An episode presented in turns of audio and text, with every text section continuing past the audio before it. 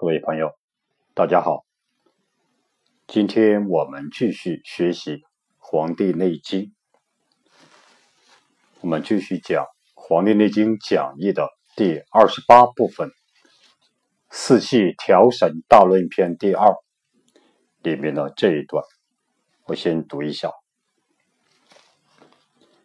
天气清见光明者也，藏得不止，故不下也。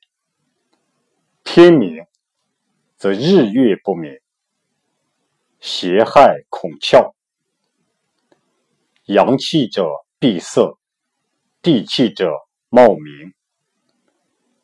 云雾不惊，则上应白露不下，交通不表，万物命故不施。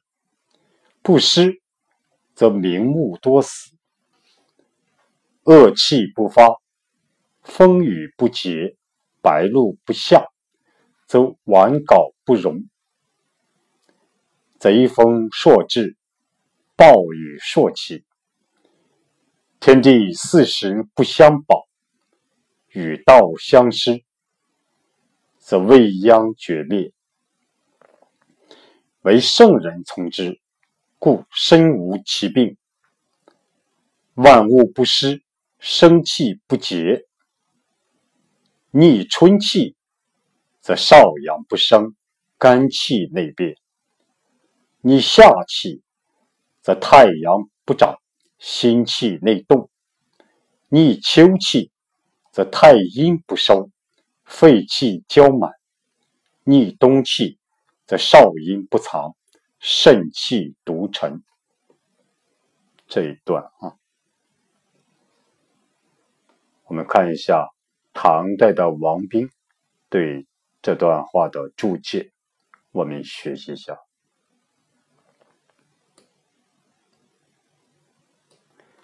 天气清净光明者也。王冰注解：言天明不洁，以清净古之。人之寿延长，亦由顺动而得，故言天气以适于人也。我们这样理解：言天明不洁，以清净故之，就是说天地的光明不枯竭，是由于它清净的原因导致的。就天地的光明不枯竭，是由于它清净的原因所导致的。人之寿延长，亦由顺动而得。人之寿，人的寿命，人之寿命的延长，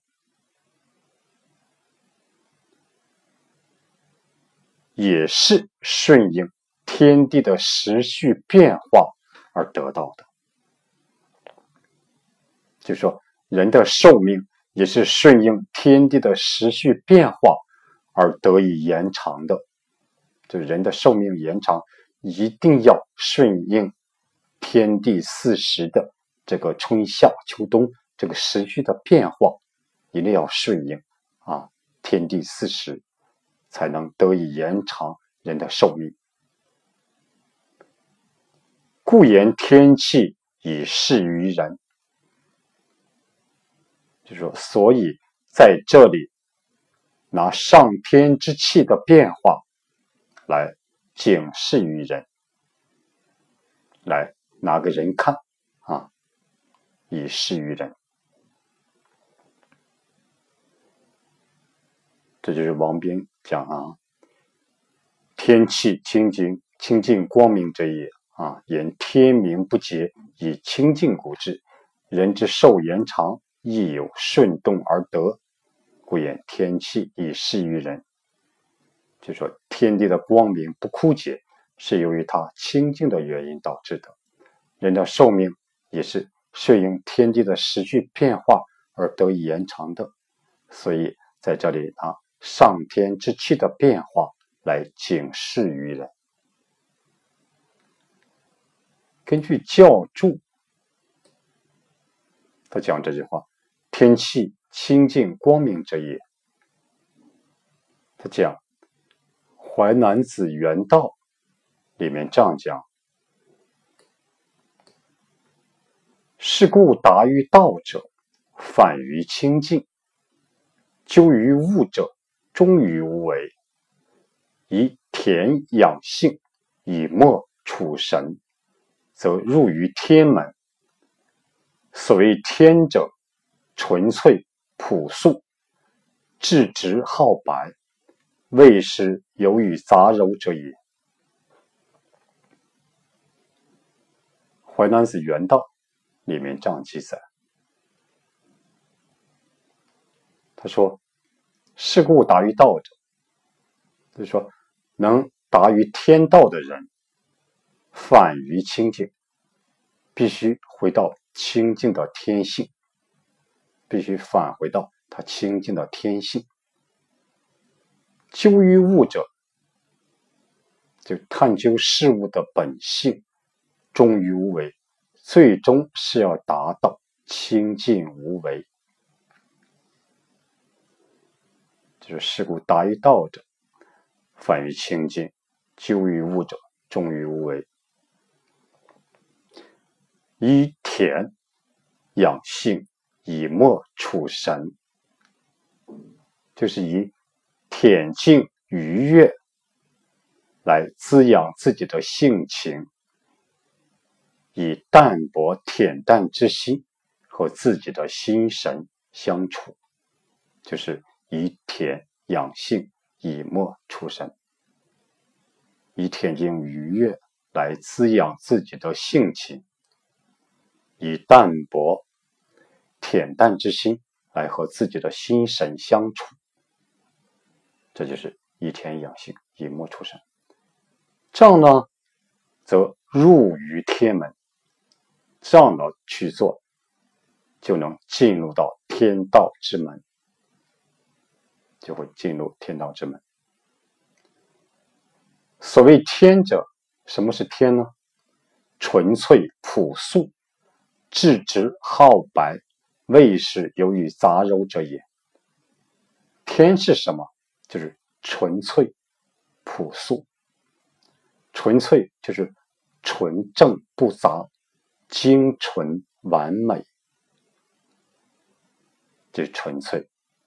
朴素呢，朴为专一，朴素的朴，朴为专一，素为纯粹。朴素即专一纯粹，是天下。至纯、至精、至简、至美之道，朴素是天下至纯、至精、至简、至美之道。至质好白，就至真洁白，它的品质是至真洁白，未是有与杂糅之也。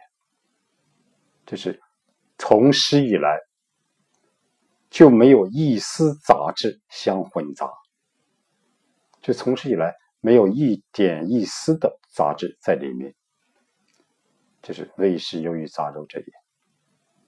这就是天，这是根据《淮南子·原道》里面他讲的：“是故达于道者，反于清净。”究于物者，重于无为；以田养性，以墨出神，则入于天门。所以天者，纯粹朴素，质直好白，未是有于杂糅者也。历经下一句：藏德不止，故不下也。我们看一下王斌的注解。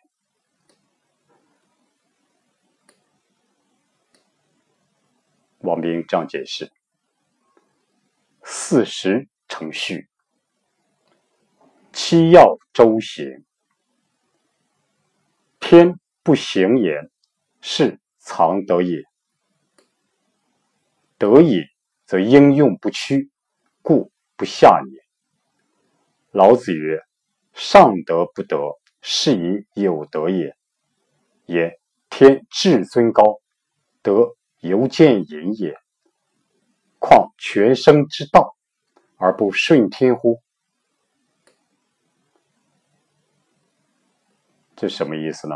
我们这样理解：四时成序，春夏秋冬，四季这个四个时令，时令已成，就是说四时成序，春夏秋冬，四季时令已成，这叫四时成序。七曜周行，七曜就是。太阳、月亮，再加金木水火土，啊，这五行，这七颗星，啊，被称为七曜。七曜呢，又称七宅、七正、七尾、七曜。中国古代对日就是太阳，对月就是太阴，与金，金就是太白星，木就是岁星，水。就是辰星，火就是萤火星，土就是震星，这七大行星的一种总称，被称为七曜。它源于我们汉族人民对远古的星辰的自然崇拜。所以说，七曜周行，周行什么意思呢？就是流行于周天，在周天流行。四时成序，七曜周行。天不行也，是藏德也。天不说它的形体，是藏德也，就是隐藏自己的德行。上天不说它的形体，就是隐藏自己的德行。这就是说，天不行也，是藏德也。德隐，则应用不屈，故不下也。德隐，德行隐匿，德行隐藏，德行藏匿，就是德隐藏起来了，则应用不屈。可是它的应用。是无法穷尽的，的应用不屈，就是它的应用是没有穷尽的，故不下也。所以天不会位居下位，所以说故不下也。老子曰：“上德不德，是以有德也。”上德不德，是说上天这么大的德行，反而不说自己有德行，就是上德不德。上天这么大的德行，反而不说自己有德行，是以有德也。所以是有真正的大德行，就是上德不德，是以有德。所以呢。这才是真正的有大的德行。言天至尊高，德犹见隐也。况全生之道而不顺天乎？什么意思呢？言天至尊高，上天至尊至高，德犹见隐也，就是还把自己的德行。隐藏起来，就上天是至尊至高的，还把自己的德行隐藏起来啊！况全生之道而不顺天乎？就何况依赖于天道而生的全体生命万物，就是依赖于天道而生的这些全体的生命万物，难道不应该顺应天道吗？而不顺天乎？就难道不应该顺应天道吗？所以这就是说，言天至尊之高，得犹见隐也。况全生之道，而不顺天乎？上天至尊之高，还把自己的德行隐藏起来，何况依赖于天道而生的全体生命万物，难道不应该顺应天道吗？根据教注里面，他讲这个上位是为居上位，下是位居下位。教注里面举例子，他说《论语为政》第二篇，《论语为政》第二，他讲子曰：“为政以德，譬如北辰。”居其所而众星共之，谓何晏其解？报曰：德者无为，有北辰之不移而众星拱之。什么意思呢？就是《论语为政》第二这篇文章里面，他讲子曰：为政以德，就是用德来从事政事。从事政事要靠自己的德，要靠德行。譬如北辰，就像北辰星一样，居其所而众星拱之，就在他的周围，众星共同来拱卫他。就在他的周围，众星共同来拱卫他。这个为何晏集解，他说：“包曰，德者无为，有北辰之不移而众星拱之。德者就是上天之德，无为就是清净无为。上天之德，清净无为，就好比北辰星之不移，有北辰之不移，就像北辰星一样，它不动，不移就是不动的意思。”而众星拱之，就是众星共同来拱卫它。拱卫就是环绕、卫护的意思。所以说，上天之德清净无为啊，它就像北辰星一样，它不动不移动，而众星拱之，所以众星共同的来环绕着它和维护着它，这是上天之德清净无为。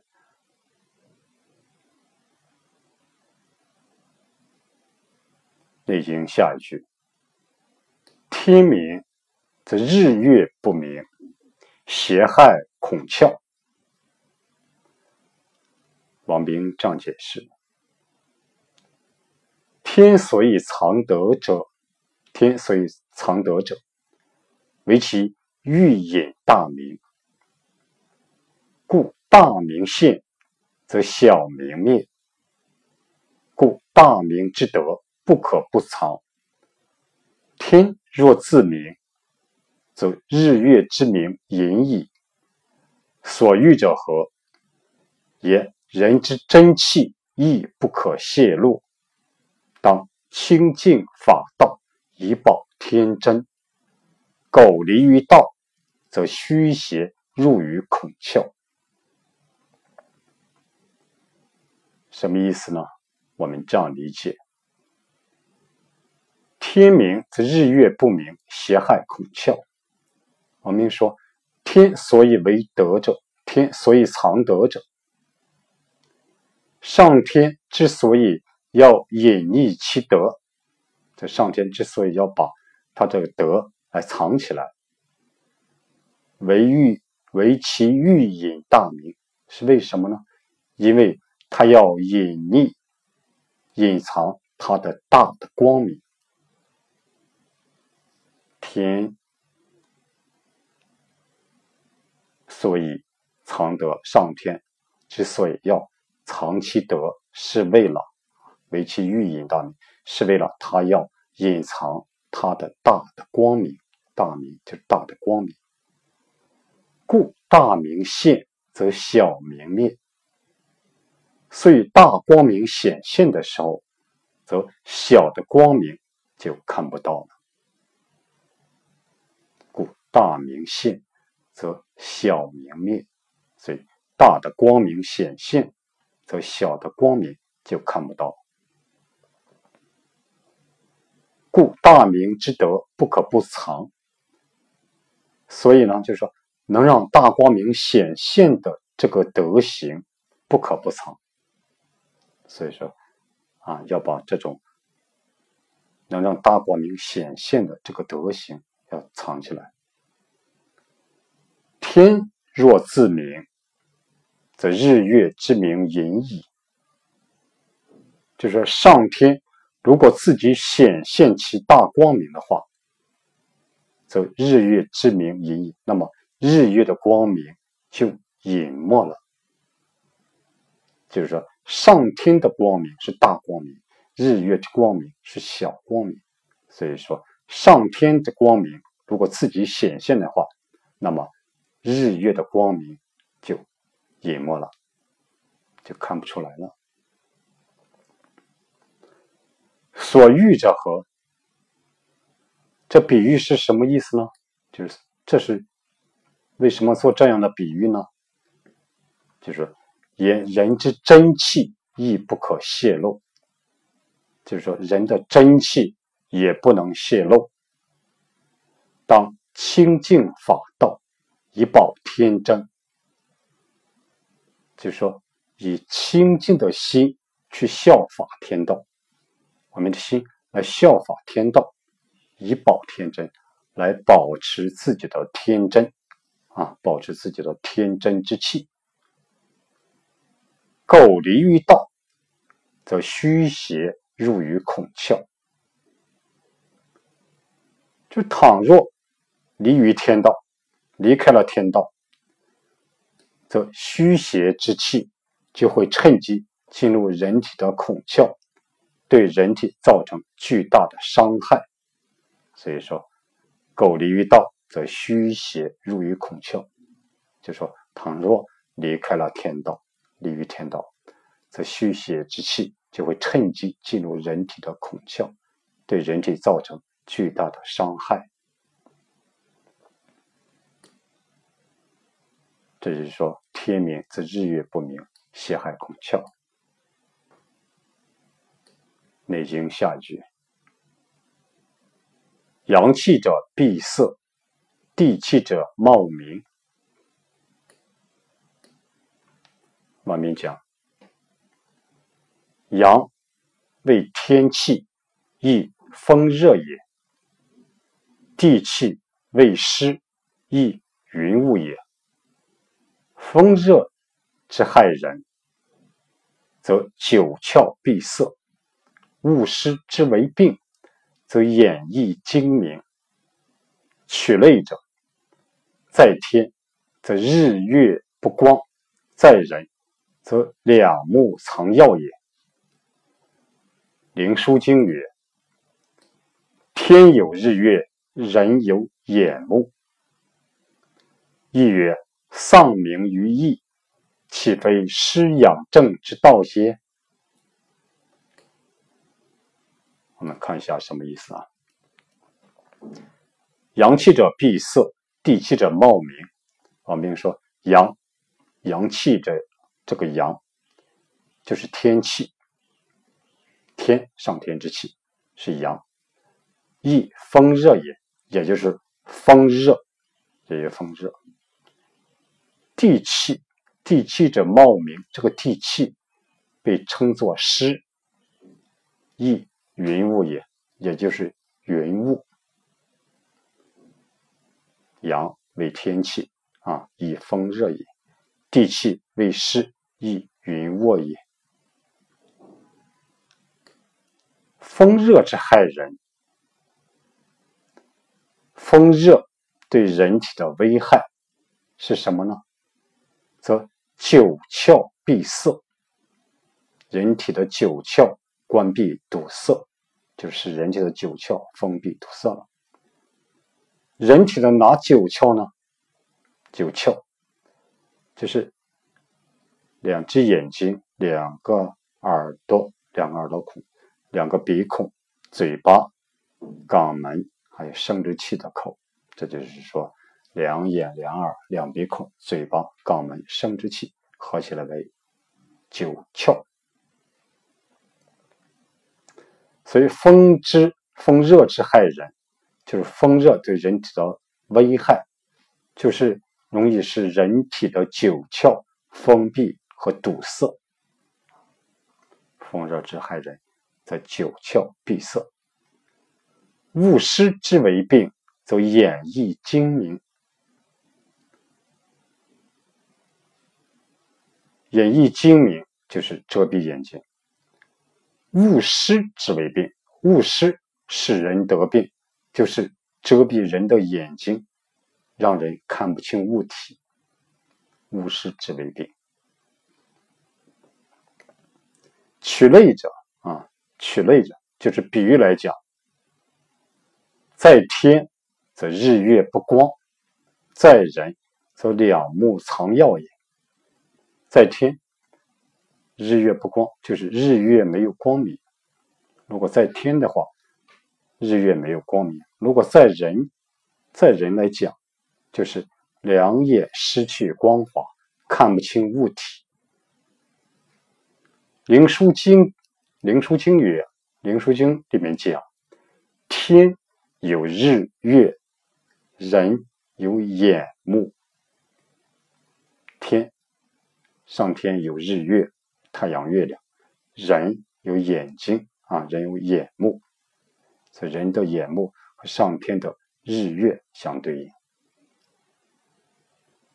亦曰：丧名于义，岂非失养正之道也？啊，这个《易经》里面讲，丧名于义，那不是失掉了养正的天道了吗？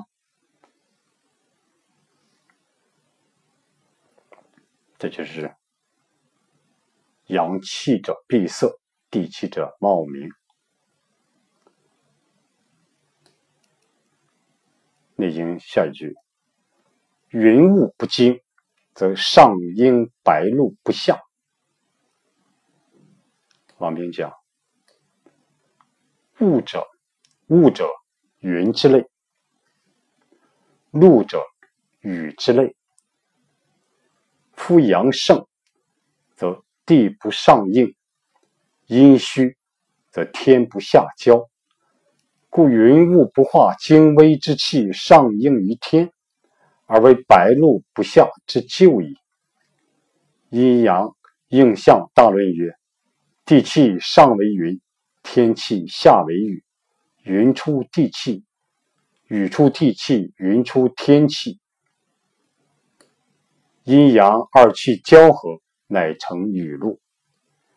方盛衰论曰：至阴虚，天气绝；至阳盛，地气不足。明气明气不相招，亦不能交合也。什么意思呢？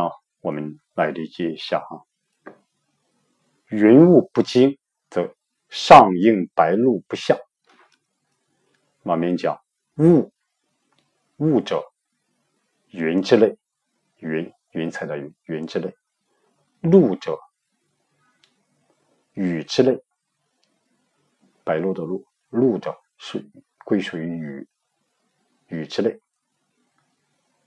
夫阳盛，则地不上应；阴虚，则天不下交。如果是天气旺盛。阳盛就是天气非常旺盛的话，天之气非常旺盛，则地不上应，就是地气和它不相应，不跟随它。由于这个天气太旺盛，所以呢，地不上应，这个地也和它不相应，就不跟随这个天。就是由于说这个阳盛，天气太旺盛，则地不上应，这地和上天不相应。阴虚则天不下交，地气虚弱就是阴虚。如果地气地气非常虚弱的话，则天气不往下和它相交，则天不下交，天气不往下和地气相交。为什么？就由于阴虚，阴气这个地气非常的虚弱，这上天就不下来。故云雾不化，精微之气上应于天。这个云雾不化，就是由于地气虚弱。所以说，如果云雾不化为精微之气和天相应，啊，如果要是云雾不化为这个精微之气和上天相应的话，就会而为白露不下之咎矣。那么就会出现白露不下降这个过失。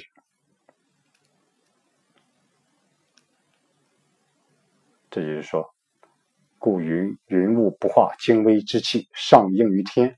而为白露不下之咎也。就是如果云雾不化为精微之气和上天相应，那么就会出现白露不下降这样的过失。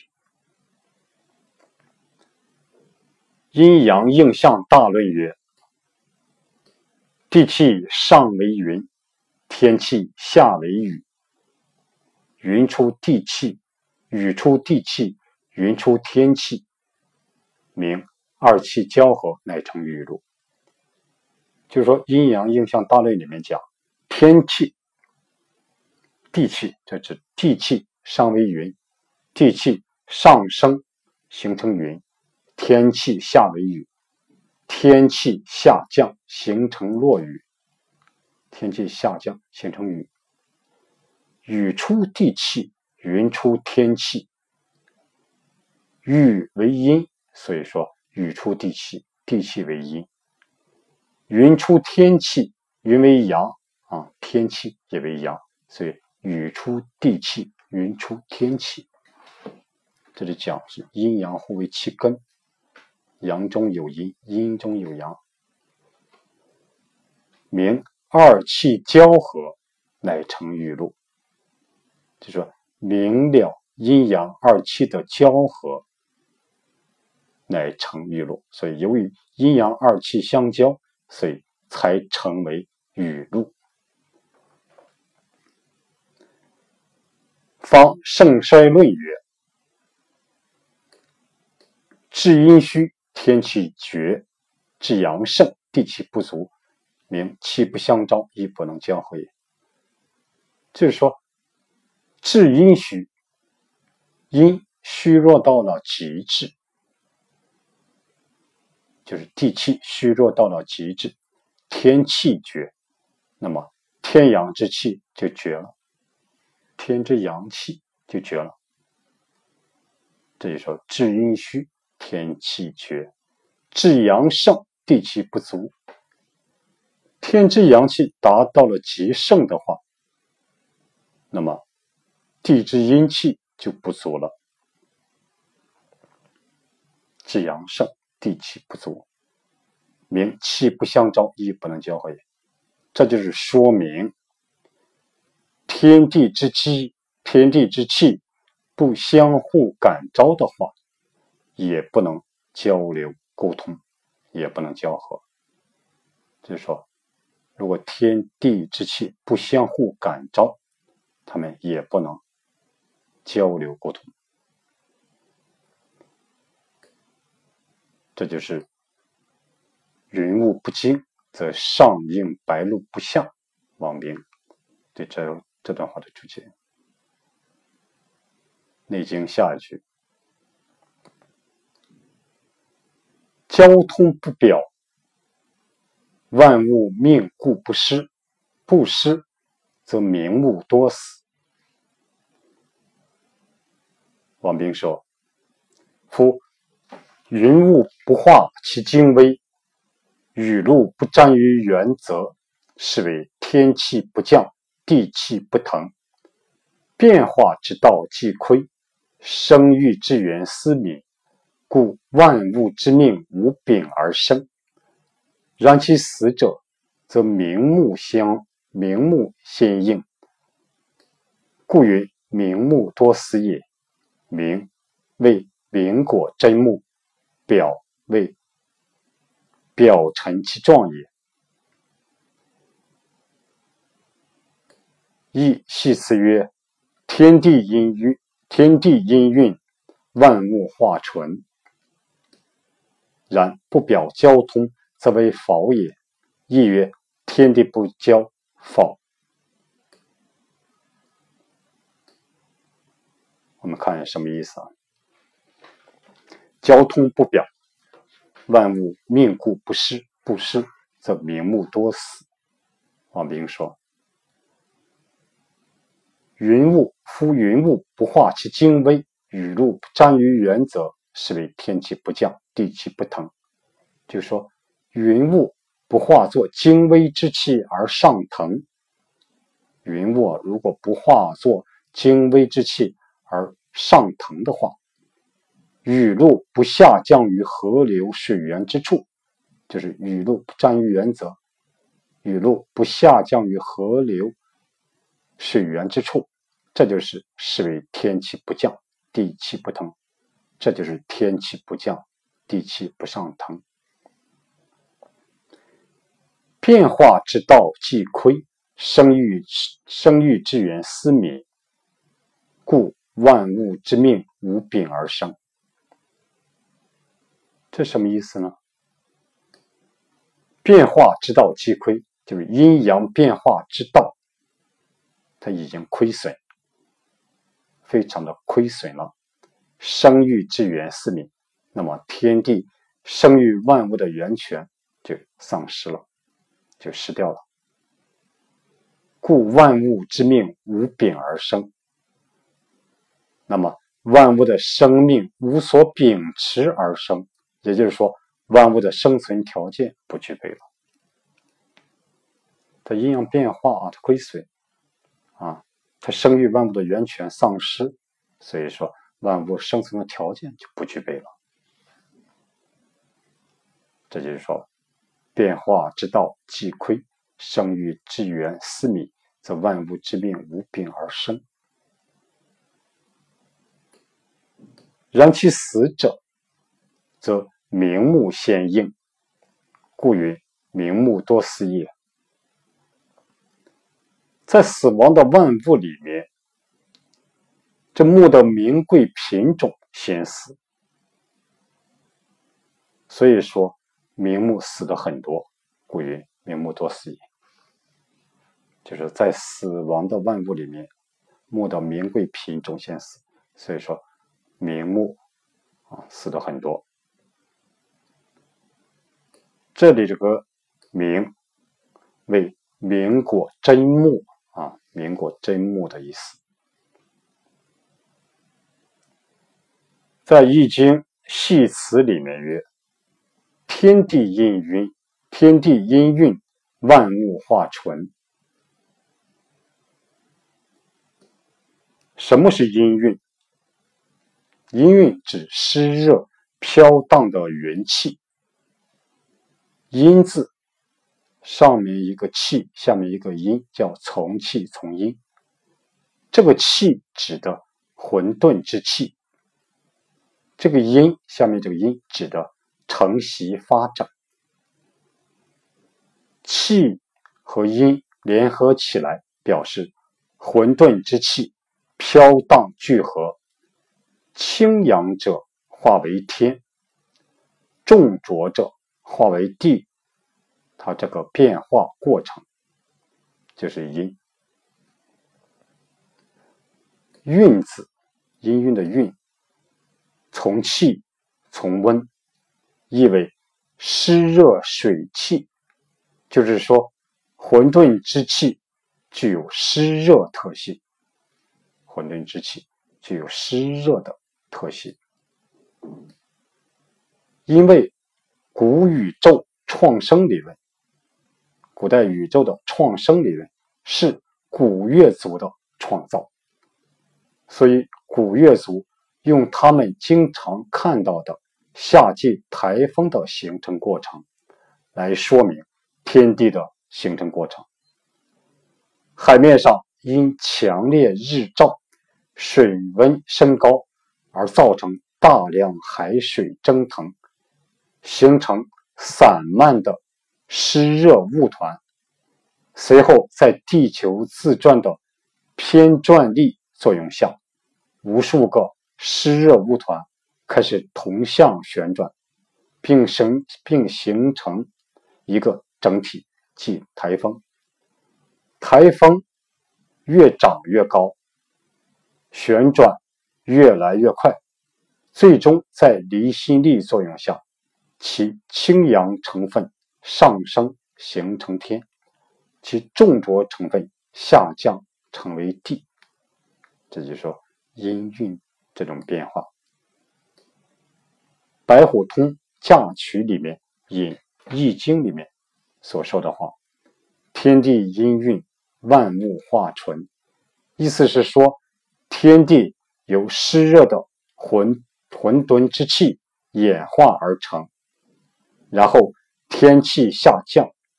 地气上升，天气下降，地气上升，二气相交，则有万物的化生。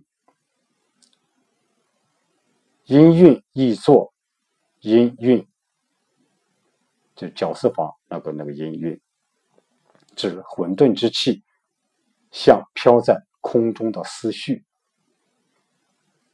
这就说，天地音韵。万物化纯，这个化纯什么意思？这化纯是指变化而精纯。根据《易系辞》里面记载：“天地音韵，万物化纯；男女构精，万物化生。”孔颖达著述说：“万物感知变化而精纯也。”清清代。陈康祺在《郎潜记文卷》第十一篇里面记载：“夫天地音韵，万物化纯，非地之能自生也；男女构精，万物化生，非女之能自生也。”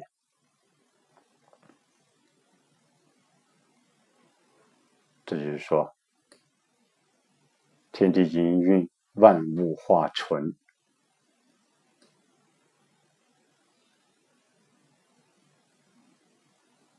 就是说，这个清代陈康琪他讲：“天地氤氲，万物化纯，非地之能自生也。”这天地氲万物化纯，并不是地它自己能达到这样的。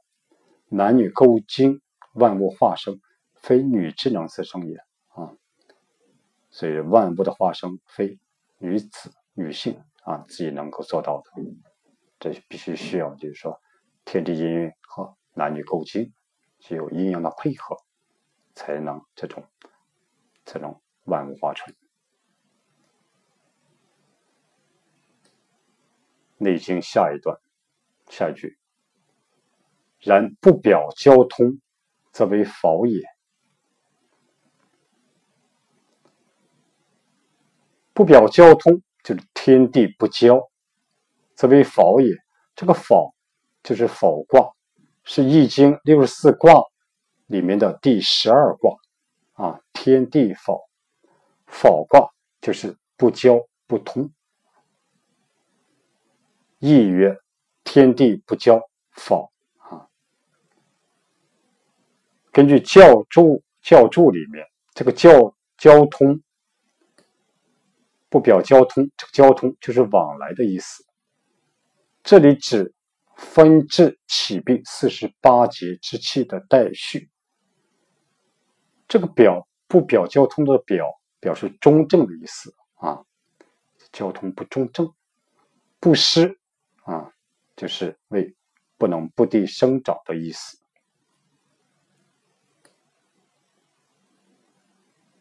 我们再看《内经》下一句：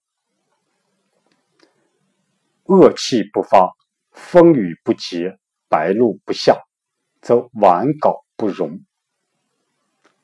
王冰这样解释哈：恶恶气不发，这个恶，它为害气也；发恶气不发，这个发为散发也；结风雨不结的结为节度也；晚。晚稿不容，这个晚为运疾也，槁为枯槁也。也害气伏藏而不散发，风雨无度，折伤复多。槁木运疾，春不容也。这什么意思呢？就说，他说害气，这种有害之气伏藏而不散发，伏藏于这种，它伏藏于地下而不散发的这种状态，再加上风雨无度，风雨无度，折伤复多，就是损伤非常多。槁木蕴积，就是枯槁之木啊，它蕴藏积聚，春不容易。这样呢，到春季就草木就不开花了。草木春不容易，到春季草木就不开花了。其为其物，独欲事而有之哉？人离于道，亦有之矣。这话是什么意思呢？就是说，难道只有物会遇上，会有这种情况吗？人离于大道也会这样的。就是说，只有这种物啊，会这害气伏藏而不散发，风雨无度，招伤复多，槁木蕴积，春不容貌？人也会这样。人如果离开大道，也会是这样的。故下文曰。贼风朔至，暴雨朔起，天地四时不相保，与道相失，则未央绝灭。王兵这样注解：不顺四时之和，朔犯八风之害，与道相失，则天真之气为其久远而致灭亡。殃是久也、远也的意思。什么什么意思呢？我们看一下啊，不顺四时之和，就是不顺应春夏秋冬四时的和谐，不顺应它这个和谐。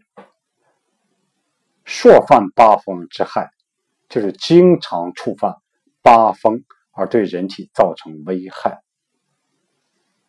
啊，就是说经常触犯八风。而对人体造成危害，与道相失，就离于大道，不和大道相应，与道相失，把大把大道丢失了，则天真之气为其久远而致灭亡。那么天真之气过不了多长时间就毁灭掉了。如果是要是说不顺应四时。四时的和谐，经常触犯八风而对人体造成危害，啊，失丢掉了大道啊，和大道不相应，那么天真之气过不了多长时间就毁灭掉了，就灭亡了。这个未央的央指的是久也、远也啊。根据教注里面的注解，未央绝灭。就等于说没有活到正常的寿限，半道长就死了。这个“央”是其的意思。这就说，贼风朔至，暴雨朔起，天地四时不相保，与道相失，则未央绝灭。《内经》下一句：“为圣人从之，故身无其病。”万物不失，生气不竭，什么意思？王明章介绍：道非远于人，人心远于道。为圣人心可于道，故寿命无穷。从由顺也，为顺四时之令也。然四时之令不可逆之，逆之。则五脏内伤而他即起。我们这样理解：道非远于人，人心远于道。这大道并非远离于人，或者是说这个大道离人很远。是什么？是人心远于道，是人的内心封闭暗昧，所以他远离于大道，并不是说道远于人，而是人心远于道。为圣人心合于道，故寿命无穷。只有圣人的心与大道相合，所以呢，寿命才能和天地一样无有穷尽。啊，为圣人心合于道，故寿命无穷。从，这是从，为圣人从之。这个从由顺也。为顺四时之令也，就是被称为顺应春夏秋冬四时之令啊，为顺四时之令也。然四时之令不可逆，不可逆之，逆之则五脏内伤而他其起。就是说，然而四时四季之时令不可逆，不可逆之，不可逆着它。逆之则会造成五脏的内伤，从而引发其他疾病。所以说，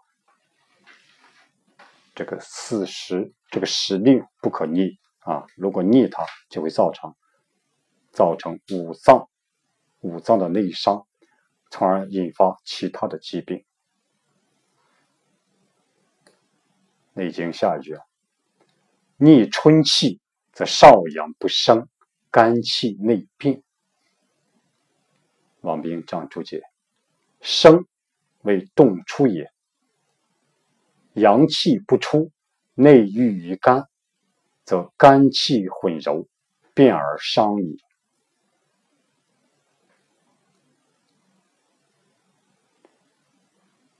逆春气，则少阳不生。这个生啊，它指为动出也。阳气不出，逆春气，逆着春气，则少阳之气它出不来。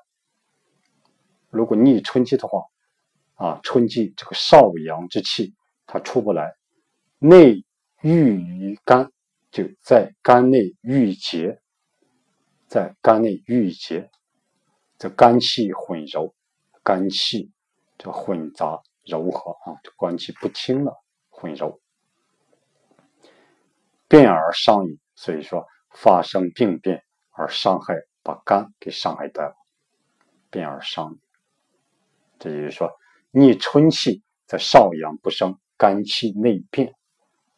就是说，逆春气在少阳之气出不来啊，它在肝内郁结，在少阳之气在肝内郁结，那么肝气呢就是混杂柔和，它不清了，这样呢就会发生病变。而把肝伤害掉。逆下气，则太阳不长，心气内动。王冰这样解释：长，则太阳不长的长为外貌也；动，心气内动，这个动为中空也。阳不外冒，内薄于心。遇热内消，故心中空也。这王冰这样注解：阳不外冒，由于逆下之气，逆着下之气了，则下之太阳之气它不长，太阳之气它不长，就是这个太阳之阳气不向外冒发了，就是说。阳不外冒，不向外冒发，不向外冒发的话，它就会内薄于心，就是向内对心刻薄逼迫，就是内薄于心，它对心进行逼迫。郁热内消，这个炎热闷热是心内消耗，由于它内薄于心，所以说使心内造成闷热。和炎热使心内消耗掉，故心空也。所以心造成心内空虚，的心空了。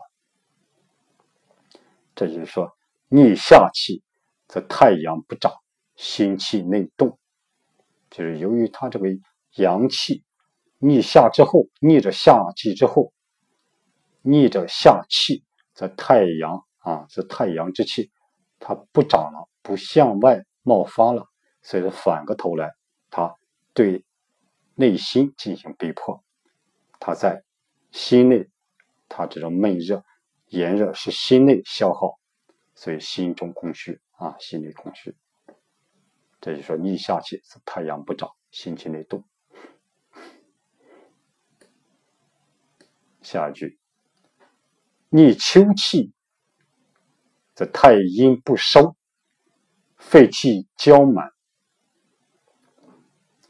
王冰这样解释：收为收敛。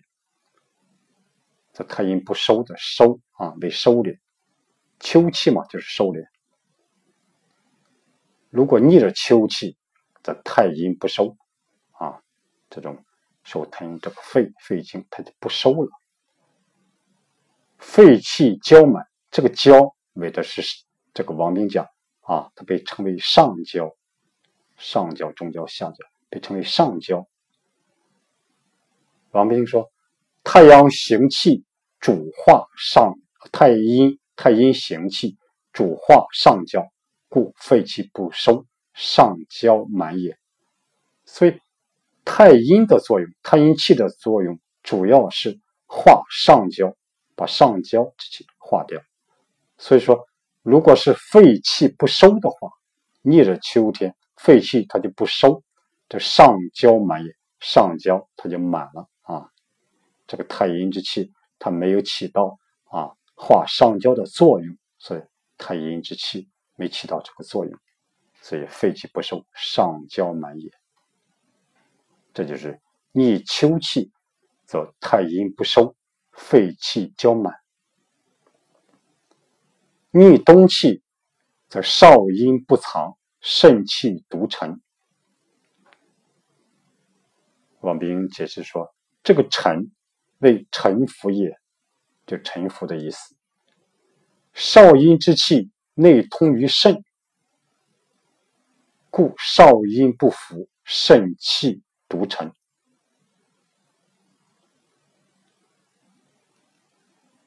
这什么意思呢？所以少阴之气，少阴之气。就是说，少阴的气通于肾，所以呢，如果要是肾不服的话，如果肾不服的话，叫肾气独沉，那么这个肾啊，它就是沉，肾气是独沉。这就是说，你冬气在少阴不藏，肾气独沉。今天呢，我们根据唐代的王冰对这段做出的注解啊，我们讲解了一下，希望大伙能够有所收获。好，谢谢大家，今天就讲到这里。